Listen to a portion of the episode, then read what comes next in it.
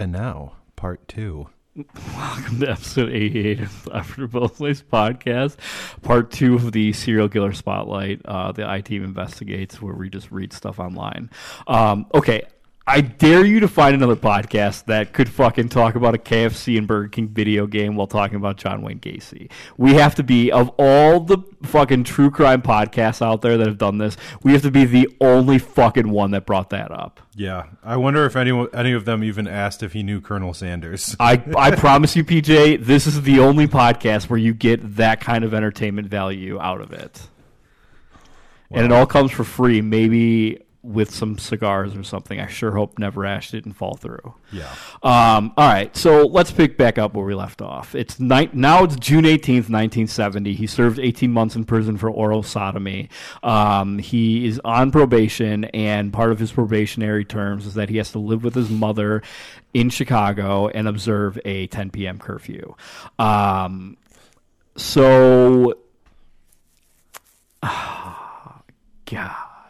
This is okay. He gets out of prison, and I don't even know why this is fucking in here, but I think this is just made up because he told some fucking fellow JC member that he was innocent, blah blah blah, and that he's never gonna go back to jail, and that he plans to come back to Waterloo, blah blah blah, but has to move to Chicago for the time being. He got a job as a fucking line cook somewhere, and then fucking 8 months later was charged with sexually assaulting a teenage boy who said he lured him into his car at the Greyhound bus terminal. Which, by the way, have you ever been to the Greyhound bus terminal? In Chicago? No. Yeah. In St. Louis? Yes. Okay, I have to imagine that one's an even fucking bigger scene. Because Santa was in college, was picking up his girlfriend at the time from the Greyhound bus terminal, and do you know who was sitting on a bench next to him at the Greyhound bus terminal? I have no idea. Dave Mustaine. Really? Of Megadeth. That's interesting. Yeah, was sitting next to him waiting to pick up some chick at the Greyhound bus terminal. The Greyhound bus terminal in St. Louis is also the Amtrak station for St. Louis, so that's why I've been there. But I feel like it's not as bad then. While I was waiting for my train, the only waiting area is in the bus station, and there was... it was filled with just homeless people, and then there were a couple normal people waiting for the train, and then you could definitely tell the bus people and the train people. One of the bus people had a cage with a bird in it, and they opened it to pet the bird, and the bird flew out and was flying around the bus terminal. It's fucking crazy. Jesus Christ. I mean, I feel like you'd be watching that and being yeah, I mean, this is all on par for what I figured was going to happen here. I was loving it. Did I ever tell you about the time we had a building, and you remember Hope from our foot fetish episode? She was our translator in Spanish, and we called this guy Birdman because he had 10 fucking birds, and every time we'd have to go there, he'd be like, "Can you just let me know when you're coming so I can put all the birds away in their cages?" Fucking Birdman. Birdman. That was the best too, having her as our translator, because she does not look like she speaks Spanish, but speaks it fluently, and so we catch people in a lot of fucking lies right away. Oh, nice. Yeah, that was fun. Shout out to Tony the Bug Man, not to be confused with Mud Bug Man. Or Birdman, not to be confused with the big timers. Get your roll on, Birdman. So he's charged with sexually assaulting the teenage boy. The court ended up dismissing the case because the boy failed to appear. Again, there could be some more information on that. Yeah, I was going to say, I was reading my serial killer book before this, because I have a serial killer book. Shout out Jenny, who gave it to me to read, and then I moved 4 fucking times, so now it's my book. I've never seen any mention that like he had anything to do with the boy not appearing in this court. Yeah, I mean, he already has a history of witness intimidation, though. I have to imagine, because it's like 1971, that the kid's parents or something were like, no, we don't want you to testify because we don't want it like on record that someone did something gay to you or something. Yeah. Like, I think that would be my guess. Like, that was the mindset them, because they're fucking idiots and realize that like if this guy gets convicted of this, that like everything probably doesn't happen after this. But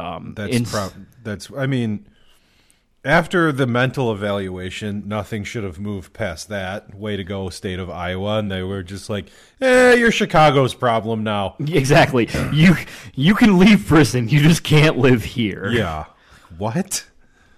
So almost a year after his release from prison, he's charged with sexual battery and reckless conduct. Because he flashed a sheriff's badge at a kid and then used it and forced him to perform oral sex on him. This is interesting. Those charges were dropped because the kid tried to blackmail Gacy. What is this? Right? What is this, a football game? The penalties cancel out? Exactly. The fuck? It's one of those, like, why can't you just convict them both? Yeah, right? Like, okay. Yeah, 2-for-1 deal. Come on, guys. Instead, they're like, nope, cancels out. Sorry. Yeah, that's fucking... What the hell? What is that? That's so fucking stupid. It's like one of those, okay, like, you committed a crime, so we're going to convict you of it. And the guy you committed another crime... Like, the guy you committed a crime against committed a crime against you, so we're just going to lock you both up and call it a day. Yeah. So that dropped. Fucking Iowa didn't find out about this shit until 8 months later when his parole had ended. So I guess it says that Gacy's... Okay, that's another one. Hold on. It says that Gacy's previous criminal convictions were sealed at that point at the end of his parole. What the fuck does that mean? Okay, yeah, but hold on. Back up. The parole board didn't learn of the incidents until, what would you say, 9 months later? 8 months later. Okay, so they're like, oh, I guess we missed it. What? Okay, so he's still out on parole? What the fuck is going on here? So, okay, I think they're talking about the kid who didn't show up in court. I think that's the big one, that they didn't find out about it until 8 months later, which I'm assuming, based on these numbers here, this is a complete assumption here. I have nothing to back it up. That he was on parole for a year because the crime against the kid who tried to blackmail him happened 1 year and 4 days later after he was released. I have a feeling that he had like that day fucking circled on his calendar, and that's why. And he was like, time to get back to diddling. Yeah, like, gotta get back in the game. My parole's ended. So I think that's why. But like, if your convictions are sealed, it's not like they fucking destroy the records. Like, why couldn't someone just go look and be like, oh, shit, yeah, like, we know you were on parole, but, like, maybe we should have the Chicago police watch you because one time while you were under parole, you did something, and then, like, 2 days later after your parole ended, you did something. So, like, maybe someone should be keeping an eye on you. Yeah, it's, I don't know. It seems like negligent policing. Okay, so... Now, this skips. No, it doesn't skip. So soon after, he bought his house, 8213 West Somerdale Avenue, which is in Norwood Park Township, which is an unincorporated area of Cook County.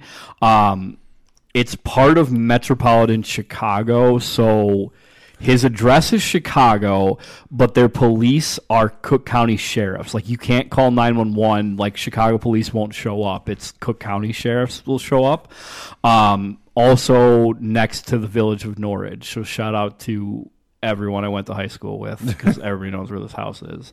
10 minutes from my mom's house, 10 minutes from where you work, and, like, 5 minutes behind the building of Troy Realty of America, where I worked, and a stone's throw away from where you go get hot dogs at lunch every day. Not every day. We don't go there very much, but they do have okay gyros. It's okay. Franny's has better gyros. I haven't been to Franny's. Franny's is a place that I want to go to. Franny's also has an amazing chicken teriyaki sandwich. Oh, chicken teriyaki boy. Yeah. Teriyaki boys. So is that song in Fast and the Furious Tokyo Drift is the band the Teriyaki Boys, yeah, or is it the Beef Jerky Boys? No, it's the Teriyaki Boys. Okay. Maybe that'll be the outro to this song, wow, or this episode. So at this point, he hasn't killed anybody. I don't think his mom lives with him. It says that he needed money, or he needed help financially from her to buy the house. And before you get, like, you look up his address, 8213 West Somerdale, the house has been demolished, so it's not there anymore. It's a new house. So save yourself the Google image search if you haven't already driven by it before. Classic serial killer move. All of his neighbors considered him to be helpful and loaned construction tools, plowed snows from the neighborhood sidewalks free of charge, and in 1974 and 78 hosted summer parties attended by hundreds of people, including politicians, because they're all fucking scumbags. Oh, I thought you were going to say members of the JCs. Well, okay, obviously members of the JCs. Right. Serial killing. I feel like if I ever became a serial killer, all my neighbors would be like, yeah, I don't know, like, he seemed like a nice enough guy, blah, blah, blah. I don't know. That's just something that, like, I feel like every neighbor says, unless they're like, oh, yeah, I don't know, I saw him fucking dissecting wild cats in the backyard. I thought something was weird. Something seemed a little off, but he was nice. Oh, remember when I said that his mom didn't live with him? Well, a few months after he bought the house, she moved in with him. But he got engaged to this other chick, Carol Hoff, a divorcee with 2 young daughters, which, if you're ever going to marry a guy who turns out to be a gay serial killer, having 2 young daughters, like, you know, they're at least safe then. That's true. They moved into the house, blah, blah, blah, and then his mom moved out. So, like, why is that of note? A couple years after they were married, he told his wife that he was bisexual. The couple had sex on Mother's Day in 1975, and afterwards he informed her that this would be the last time they would ever have sex. And then he went on. Okay, which, by the way, if you're married, red flag, and your spouse just decides one day, okay, this is the last time we're ever having sex, like, at that point, you gotta decide that, like, we're getting divorced tomorrow. Bail out. Like, it's one of those, like, we're gonna talk on Monday. Are you serious? Okay, like, I'm gonna get the fuck out. But instead, he began to spend most of his evenings away from home, only returning in the early hours. Said that he worked late, which, by the way, if anyone comes home fucking like midnight or 1 a.m. very regularly and says they're working late, red flag. Red flag. His wife observed Gacy bringing teenage boys into his garage, found gay pornography, men's wallets, and identifications inside the house.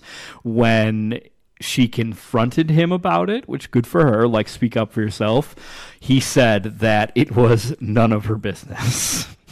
Yeah, again, red flag, bail out now. The straw that broke the camel's back, though, was because they got into a heated argument when she failed to balance the checkbook at the October of 1975. So this is all the same year, when she asked her husband for a divorce. Gacy said he would agree to it as long as they cited on the divorce papers that it was due to Gacy's infidelity, all with women. Yep. Mm-hmm. That checks out. So in March, it was finalized. The year did it have anything to do with the gay porn and the young boys in the garage? I don't get what he's like. Okay, I would be real fucking salty if I was getting divorced, and if I knew that my spouse was gay and he insisted on being called Colonel, on having it listed on the divorce papers that it was due to his infidelity, but only with women. I'd be like, okay, I'm not fucking agreeing to that. I'd be like, leave it out, or we're gonna amend who it was with. Yeah. He started his infamous company, PDM Contractors, which PDM stands for Painting, Decorating, and Maintenance. That is the dumbest fucking name I've ever heard. It's one of those names I've seen plenty of them. That's the kind of creativity you get when you're a graduate of the Northwestern Business College. I've seen plenty of like bad business names, and PDM is definitely up there. Like, oh, what does it stand for? Is it someone's initials? No, it stands for Painting, Decorating, and Maintenance. What? You need a good name. You need a good name like Top Notch Site Services, which takes care of all of your site services. Yeah. Landscape, snowplow, trucking, logistics, everything. Anything on site, it's a service. They do it all. Yes. So whatever they just did, it looks like he did like fucking handyman work, and then like bullshit concrete work and whatever, and then eventually they started doing like remodeling, whatever.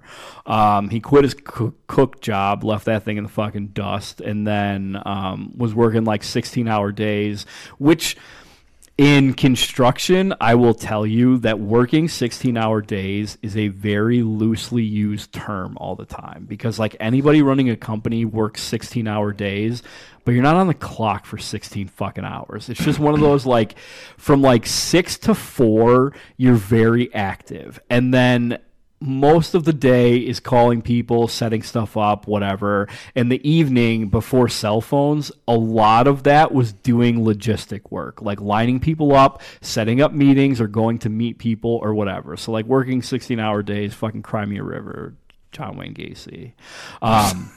Do you have that inflation chart up? Because in 1978, PDM's annual revenue was reportedly over $200,000. That would be over $800,000. Okay, so nice chunk of change. Yeah. Doing big things at PDM. Clown. So Kristen always asked me, so John Wayne Gacy was a member of the Moose Club. It is a rival group of the Elks Lodge, although some people are members of both, whatever. But I never wanted to be a moose because John Wayne Gacy was a moose. Okay. He became aware of some club in Chicago called the Jolly Joker Clown Club, and joined. And members of the Jolly Joker Clown Club, that just seems like red flag material. I feel like you could evaluate them after talking to them for 10 seconds. Like, there are some people who I'm just like, yes, you are a guy who plays a clown. You're normal enough. You're not going to go kill people, but like, you're a weird guy, but no more weirder than like either one of us. Just like, clowns are your fucking bread and butter. You're a weird guy, Ace. Then there are the other people who are like the John Wayne Gacy clowns, where he came up with his infamous Pogo the Clown character, and then Patches the Clown character. Pogo, which I figured Pogo would be like the more serious clown. Pogo was the happy clown, and Patches was the more serious clown. Right. Which, does anybody need a serious clown? Isn't that like a take away from whatever he fucking did? Yes. Yeah.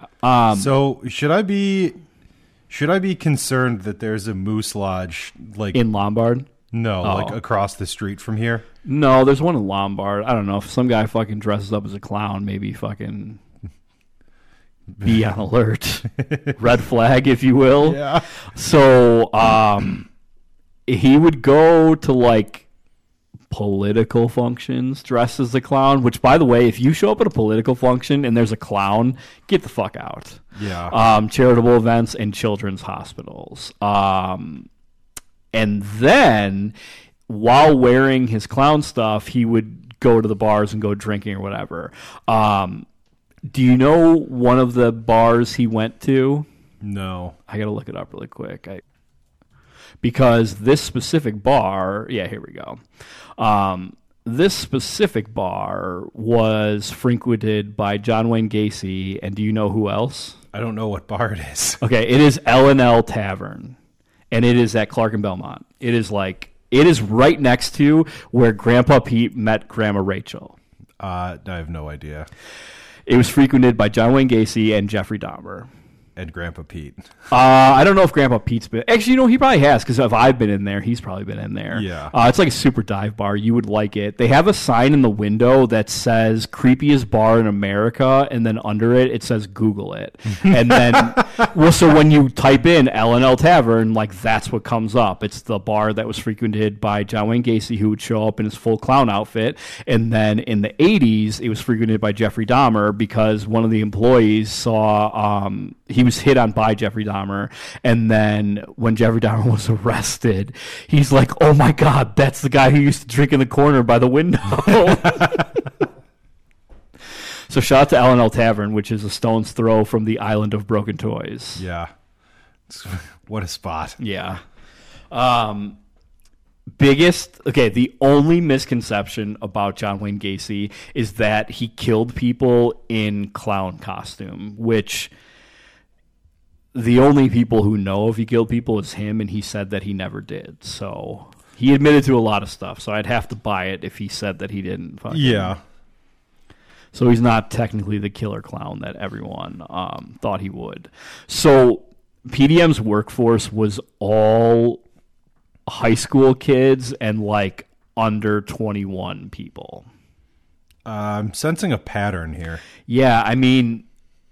This goes back to the whole people hanging out with people who are under the age of 18, because, you know, like, it's just grooming. Like, it's older people preying on younger people who don't know how to say no or speak their mind about stuff. So it's just like grooming them.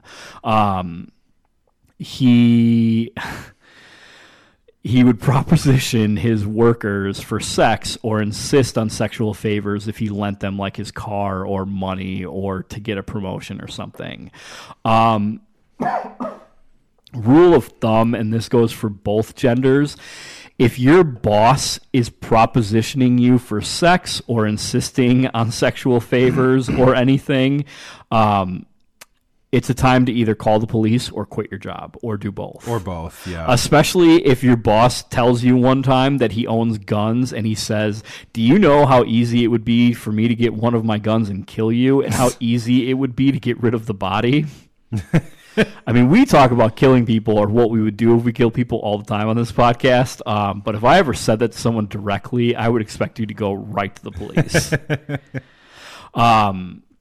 So... We got to get to when he fucking kills somebody. He raped another guy. He took him to Florida to look at a property, whatever. I like how he spent so much time on his childhood, and now you're just glossing over rape. Well, it's a lot. He did a lot of raping. Yeah, he did a lot of raping before he did a lot of killing. So he raped this kid in their hotel room in Florida, and then he... drove to Gacy's house when they got back to Florida, beat the shit out of Gacy in the front lawn, and this is back when he was married, and he told his wife that he had been attacked by a worker because he refused to pay him for poor work. That's a slick move, though. Did they have Taste of Polonia back then? Yeah, okay, so there's something I wanted to talk about with that. We'll just get to it, because it's coming up. Okay. I mean, it's coming up. Whatever. Right. Okay, this is a good story. Anthony Antonucci. That's a good name. A nice Italian boy. Gacy lured him to his house or whatever. Promised to, like, give him 2 bottles of wine, and then watch a heterosexual stag film, if you will. So he... A fan favorite in the Gacy household. So he did this thing...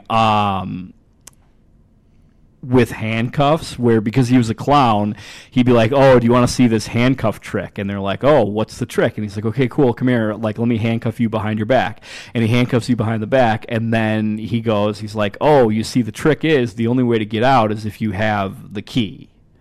And then he would go on to, like, torture people, whatever.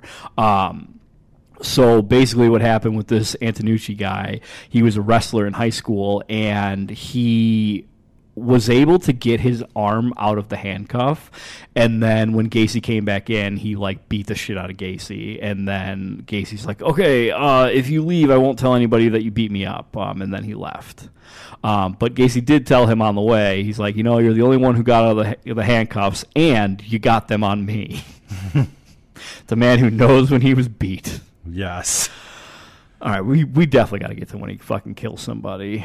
I still have the Colonel Haruin Sanders Wikipedia up. He did a lot of torturing before he started killing. So, like, he raped another guy, a guy whose last name was Cram, which that's a weird last name. And he said something like, the kid was like, oh, when are you going to kill me? And he was like, oh, no, you can't say that. Like, that's no fun. And then, like, let the guy go. So... Mm. That's fucking weird. Here we go. Politics. Whatever. We talked about politics. Whatever. In 1975, John Wayne Gacy was appointed director of Chicago's annual Polish Constitution Day Parade, which this is the predecessor to Taste of Polonia. Polish Constitution Day is also named Majówka, which it just is like May fucking 3rd or whatever. Like, it's a big day. Like, this was in 1975, and he ran the whole parade. The Copernicus Center started putting on Taste of Polonia and Majówka like a few years later after this. And actually, let me look that up. Because I think I'm pretty fucking close, but I'm not. Yeah, the first one was Labor Day 1980, so this was a few days after, or a few years after he was convicted. So no overlap there, but the Copernicus Foundation was, the Copernicus Center was there when Gacy was, and I promise you he had been there for something. Yeah. Gacy's got a nice picture with Jimmy Carter's wife too. This is on May 6th, which is the Majówka weekend, 1978, 6 years after his first murder and 7 months before his final arrest. So, politics, bitch. Okay. Do you know how many guys he killed? No. Do you want to guess? How about this? How many guys he killed? And then after I give you that number, how many of those people he buried on his property? So it's a different number? Yes. I don't know. Less than 40. More than 20. Okay, I was going to say 25. He killed 33. Okay. How many buried in the crawl space and under the garage? 25. 26. Yeah. Yeah, pretty close. Yes. I don't know. He fucking lured them all over. He would fucking play the handcuff key. He would do whatever. First murder was in 72, January. He... following a family party, like, went down to the Loop, and he went to look at ice sculptures, and then lured a 16-year-old kid who was at the bus terminal trying to go from Michigan to Omaha, and said, like, oh, hey, like, the buses aren't going anywhere until the morning, so why don't you come stay at my house, and then, you know, I'll give you a ride back to the bus station. Yeah. Totally normal. So Gacy says he woke up in the morning and found the kid standing in his bedroom doorway, which, by the way, does he not lock his bedroom door if someone's staying at his house? I guess not. I mean, I think we talked about this. Like, I'm weird because I lock my bedroom door every night, and you say you don't lock your bedroom door.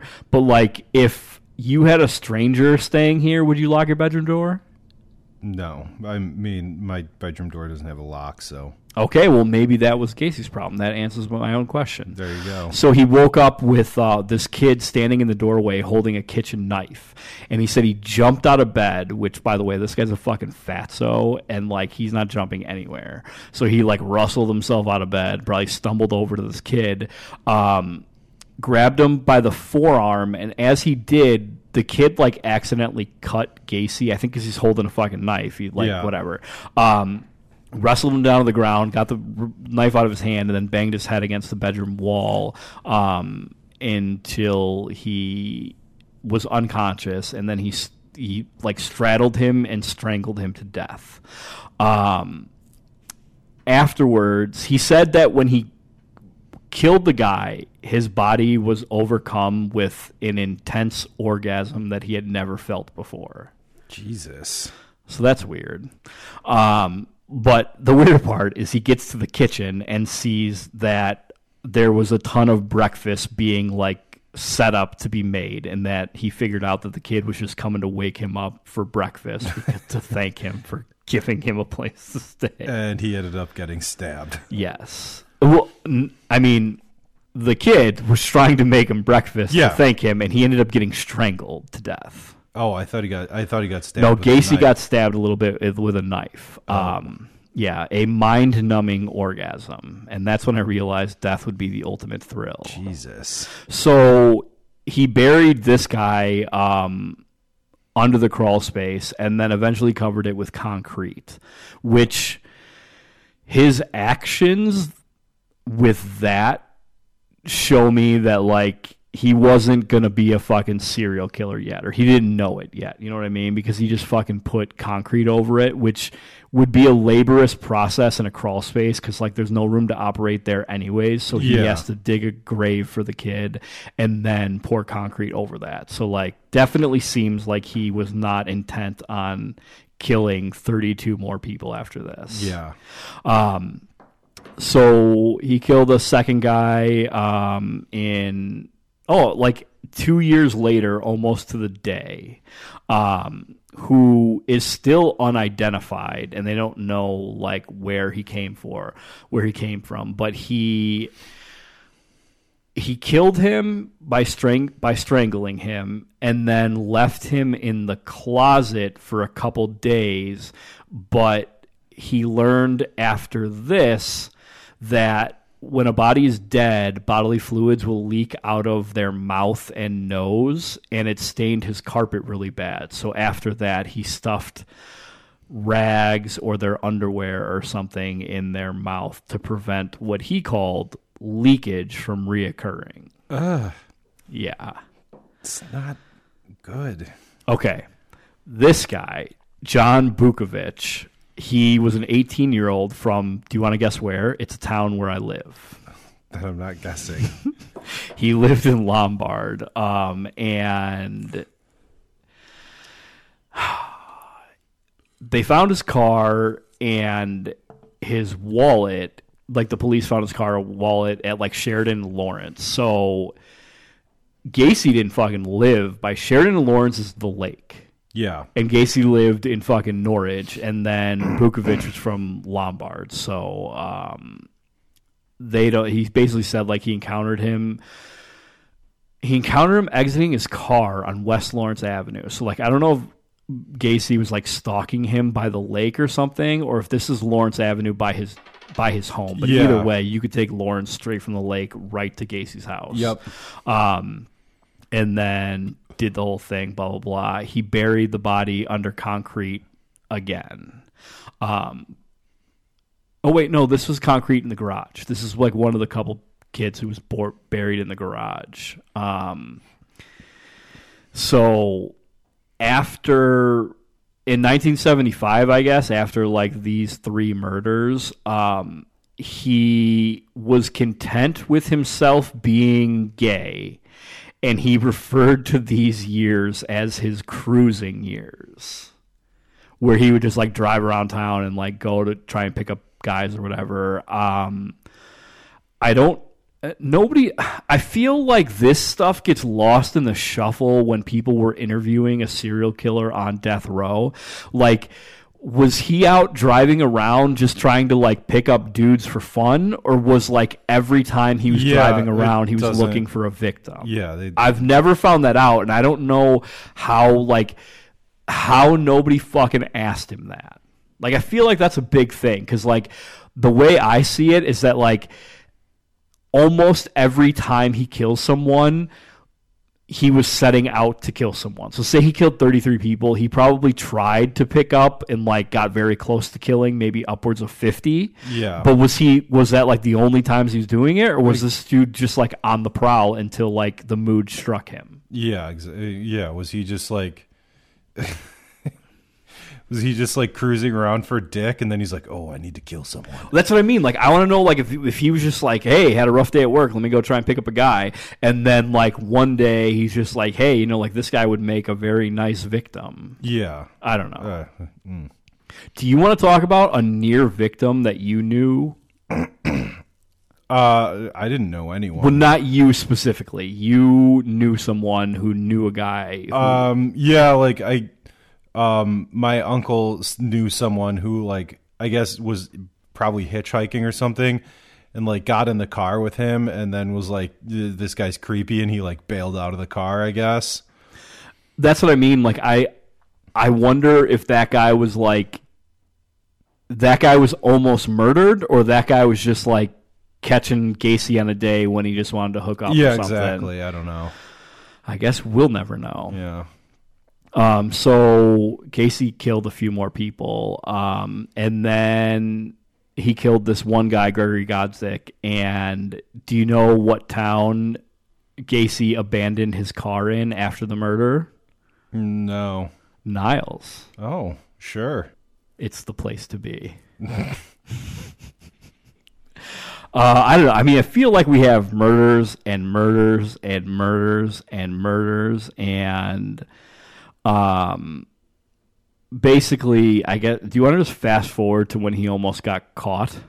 Sure. Or I guess did get caught. Yeah. Let's talk about this one thing. The last guy Gacy killed is the guy who, the family who caught him. This guy, like Robert Piest. He was at a pharmacy in Des Plaines, which I don't think fucking exists anymore.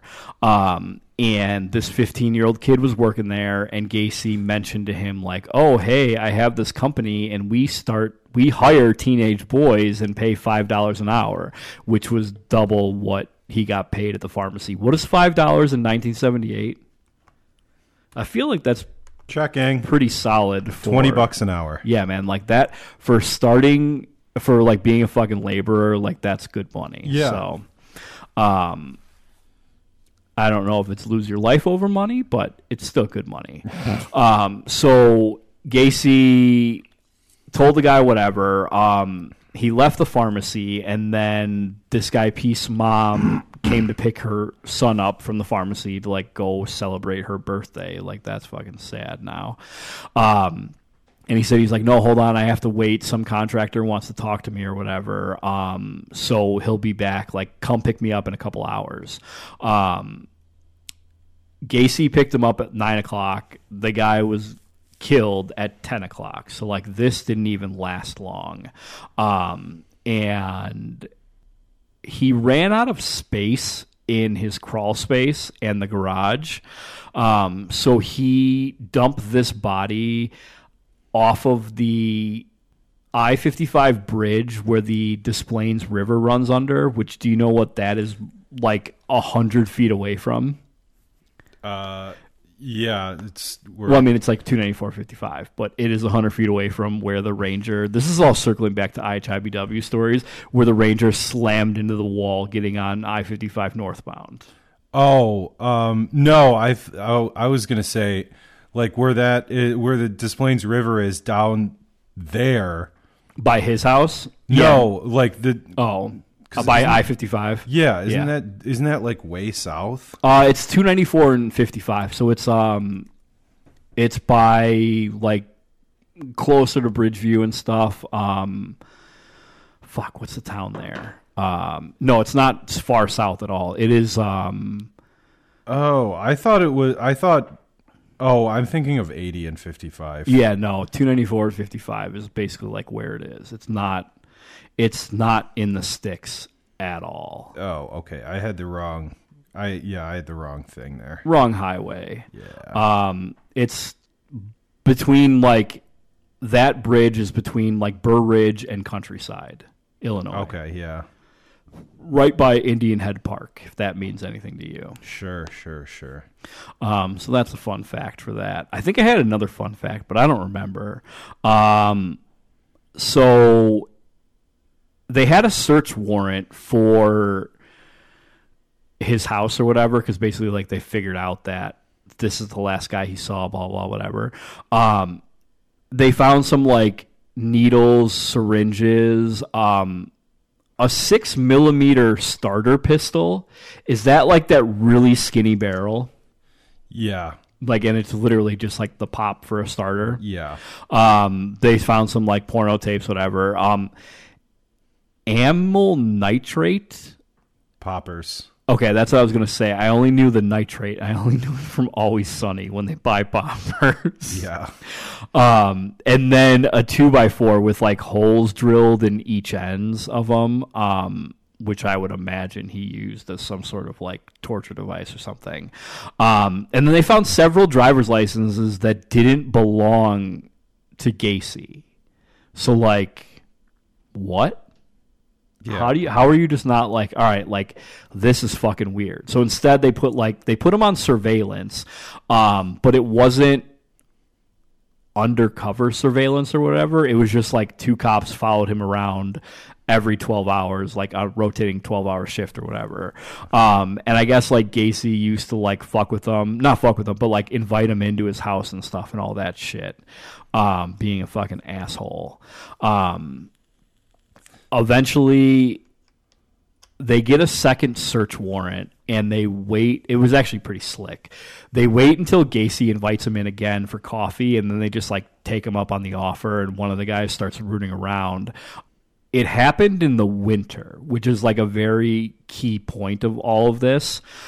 One of the guys flushed a toilet that was next to a heating duct or something, and I guess he could smell like rotting flesh through the heating duct when he flushed the toilet. Like there was a burst of air or something. Mm-hmm. And arrested him, blah, blah, blah, whatever.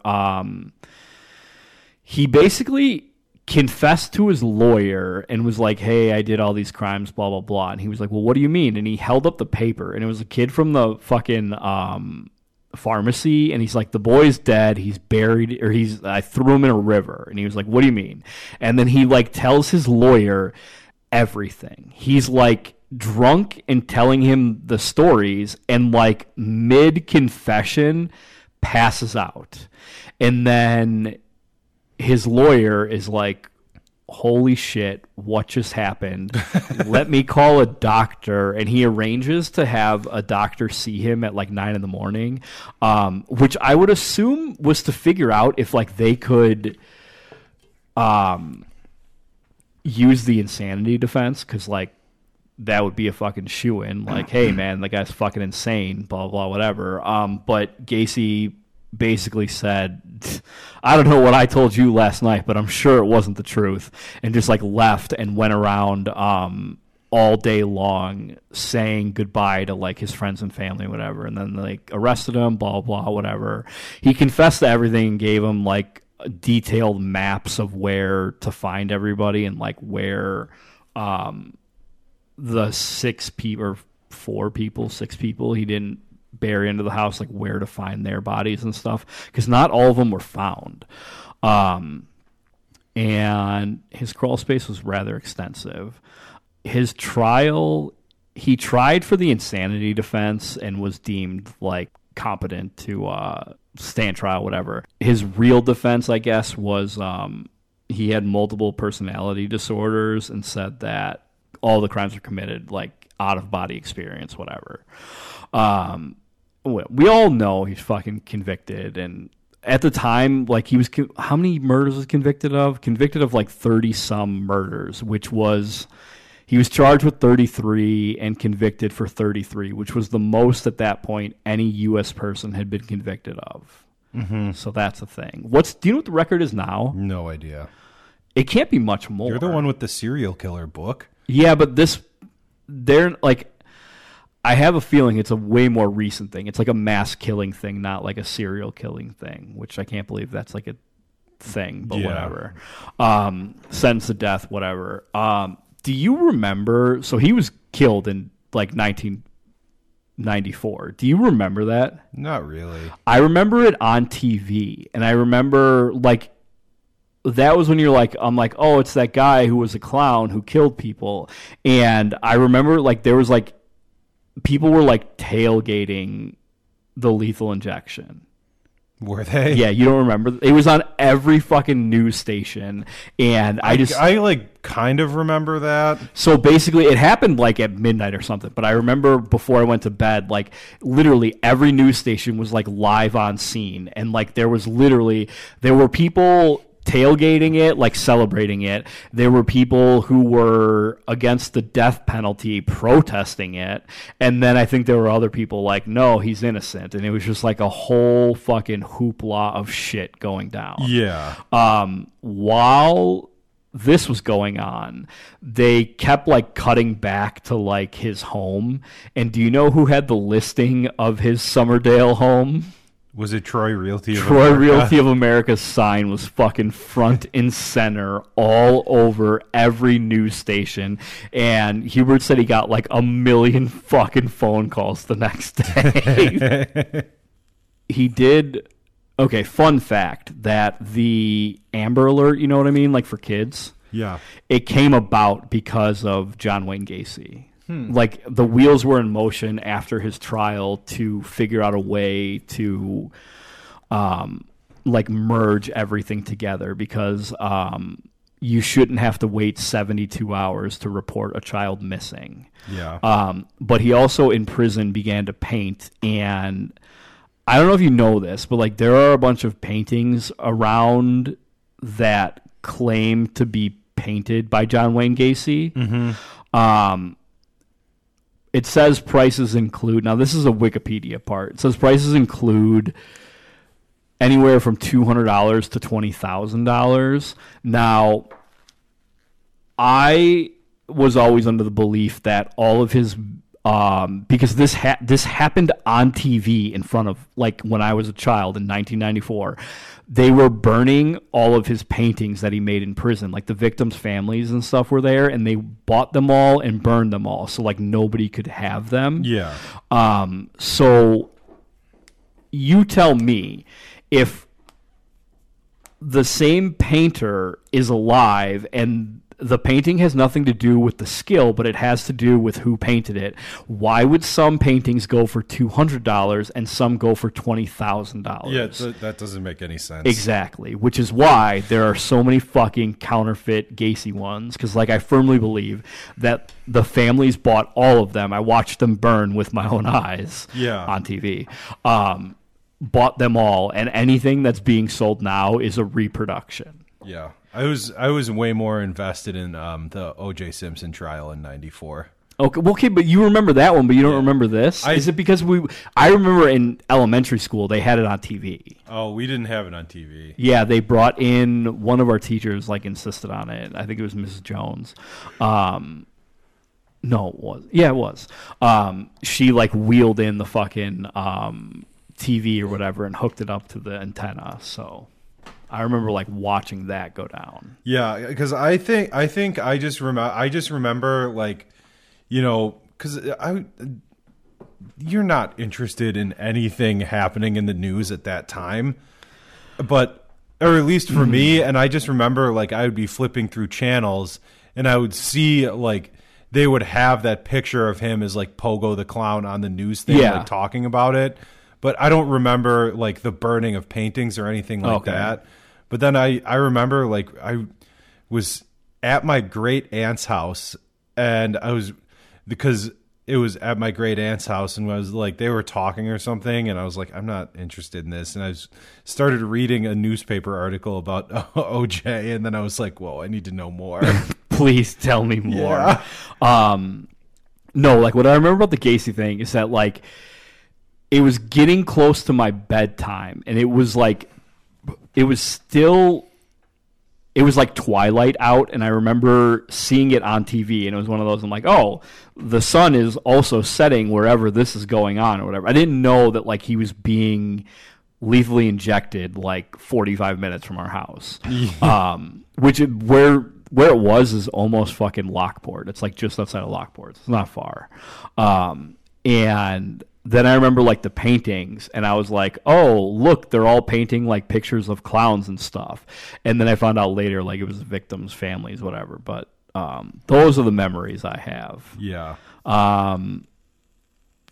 Did you ever see any of these Gacy movies? No. They're made for TV. The only one I remember is it's called Gacy.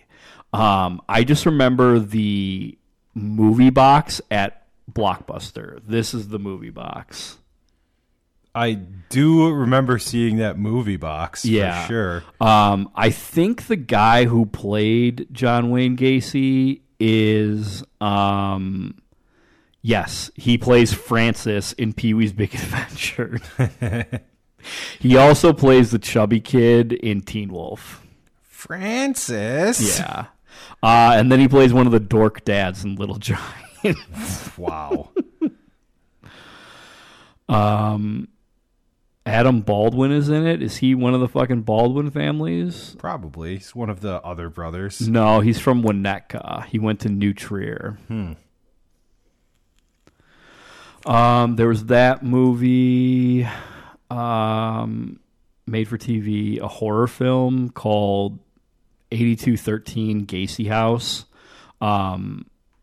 It was based on paranormal investigators spending a night in the house built on the former site. That sounds like the dumbest fucking plot to a movie ever. Yeah. We're staying overnight at a house where this guy didn't live. He just lived on the grounds. That's so fucking stupid. There were some other documentaries. Nothing good, though. That would have been nice to fucking watch before this episode.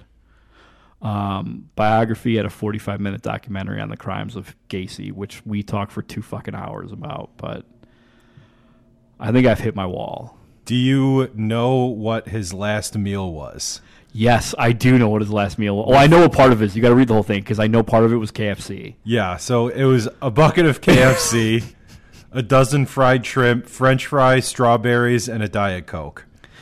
Fat people love Diet Coke, man. They do. I don't know what... If I was dying, I mean, I guess if you've only drank Diet Coke, you would just want a Diet Coke. But what a power move to go for KFC again. Call me Colonel as you inject me with the needle. Yeah. So, you have any other tidbits you want to? No, that's you know, I've been sitting on that one. How long? For like 20 minutes. Yeah. It's doing my thing. Oh, there's another belief that he had accomplices, which like I'm pretty sure. I think there's this one kid who was with him, whatever, but like. No one can prove anything, but because there was something that went on when a kid's abduction happened while Gacy was legit in Pittsburgh, but who knows, man? Yeah. We'll save that one for the I-Team, not me. Okay, fine. So are we done now? I mean, I'm done if you're done. Okay, bye.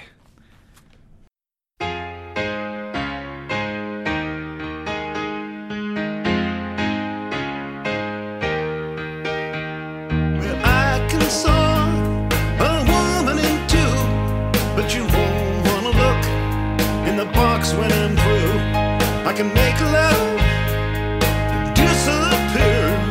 For my next trick, I'll need a volunteer. I can pull a rabbit out of a hat. I can pull it out, but I can't put it back. I can make love disappear. For my next trick, I'll need a volunteer. Step right up for my next trick. I'll need a volunteer. For my next trick, I'll need a volunteer. Step right up for my next trick. I'll need a volunteer. It's lonely up here when the tricks have been played and the spotlight has faded and the plans that we made have fallen apart. It's lonely as hell. And there's no magic spell for a broken heart. Put me in chains and I will escape. Better not wait.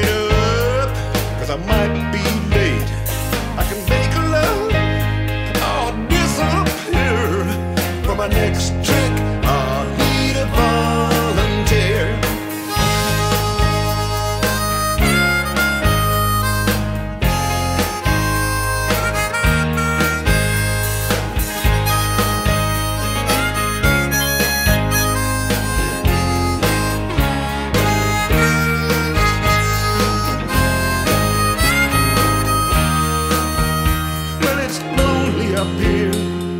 Tricks have been played, and the spotlight has faded, and the plans that we made have fallen apart. It's lonely as hell, and it's no magic spell.